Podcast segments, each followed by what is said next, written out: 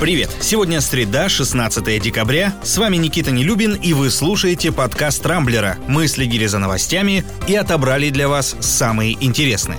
Тяжесть заболевания пневмонией в России начнут высчитывать с помощью калькулятора, разработанного в МГУ имени Ломоносова. По сути, это обучаемая нейронная сеть, созданная на основе данных больше полумиллиона людей с воспалением легких. Программа сопоставляет анализы ковид-пациентов с результатами их же компьютерной томографии и помогает врачам спрогнозировать вероятность дальнейшего течения болезни, чтобы медикам было проще принять решение о той или иной тактике лечения. Искусственный интеллект уже встроен встроен в единую информационно-аналитическую систему Москвы, однако, как сообщил мэр Сергей Собянин, доступ будет открыт врачам и из других регионов. Предполагается, что такая система существенно упростит работу медикам. Задумка в целом хорошая. Главное, чтобы нейросеть не взбунтовалась и не начала раздавать данные пациентов направо и налево. Кстати, высокие технологии в Москве стоят не только на страже здоровья граждан. Вот, например, вчера в главконтроле заявили, что начнут вычислять нарушителей коронавирусных ограничений с помощью фотографий и видеозаписей, которые пользователи публикуют в соцсетях.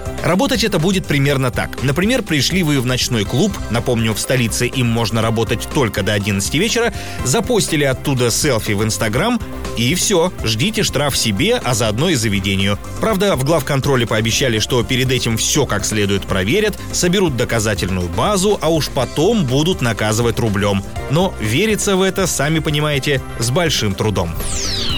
И все-таки Байден. Накануне кандидат в президенты США от Демократической партии повторно утер нос Дональду Трампу. Напомню, ранее пока еще действующий глава Белого дома обвинял своего соперника в фальсификациях и потребовал пересчитать голоса выборщиков в некоторых штатах. Вчера эта процедура завершилась и вновь не в пользу Трампа. Байден набрал 306 голосов коллегии, а Трамп всего 232. Кстати, ровно такой же разрыв был между Трампом и Хиллари Клинтон на выборах 2016 года. Самое удивительное, что даже несмотря на пересчет, президент США продолжает оспаривать результаты голосования в судах, настаивая на том, что в ходе выборов якобы имели место фальсификации. Для чего это нужно Трампу, сказать сложно. Разве что удастся добыть какие-то совершенно железобетонные доказательства. Однако такой сценарий практически невозможен. Тем более, что Байден уже официально представил состав своей администрации, с которой войдет в Белый дом 20 января следующего года. Да что там, даже Владимир Путин поздравил избранного президента США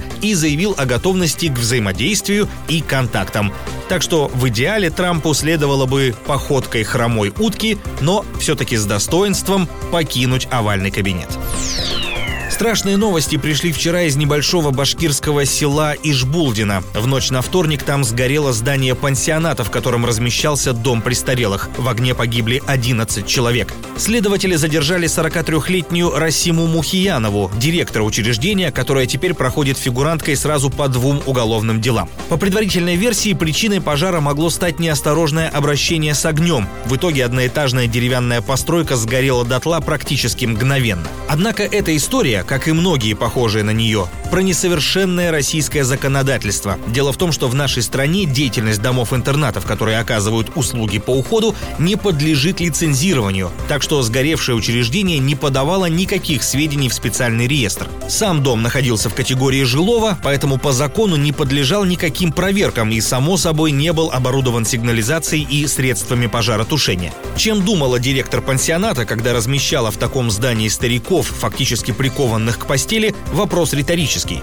Ну и как всегда это бывает в России, местные власти начали чесаться уже после того, как грянул гром. Председатель Госсобрания Башкирии Константин Толкачев призвал как можно скорее внести изменения в законодательство для лицензирования частных домов престарелых. Почему нельзя было сделать этого раньше? Вопрос, как вы понимаете, тоже без ответа. Минпросвещение продолжает искать все новые способы измывательств над российскими школьниками. Ну, во-первых, это сама система единого госэкзамена, которую за последние без малого 20 лет только ленивый не обругал. И, на мой взгляд, вполне заслуженно.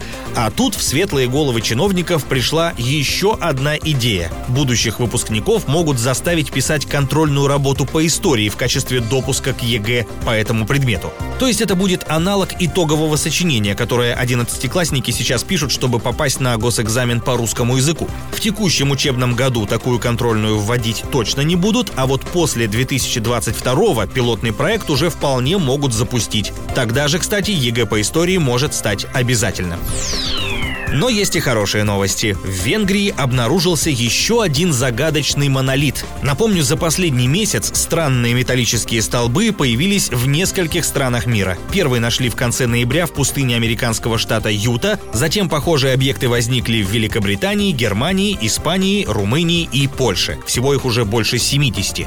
И вот теперь Венгрия. Причем обнаружил монолит человек-мем, известный в интернете как Гарольд, скрывающий боль. На самом деле это простой простой венгерский инженер-электрик по имени Арато Андраш, который прославился 6 лет назад благодаря необычному выражению лица и стоковым фотографиям. Примечательно, что рядом с монолитом установлена надпись, из которой следует, что это подарок Межгалактической Федерации. Причем табличка на венгерском языке, из чего многие пользователи сделали вывод, что среди пришельцев, вероятно, есть выходцы из этой страны. Впрочем, согласно официальной версии, за созданием и установкой монолитов стоит арт-группа из США под названием «Самый известный художник». На своем сайте они даже продают эти столбы. И, кстати, недорого, всего по 45 тысяч долларов за штуку.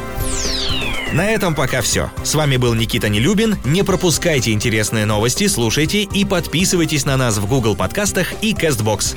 Увидимся на rambler.ru. Счастливо!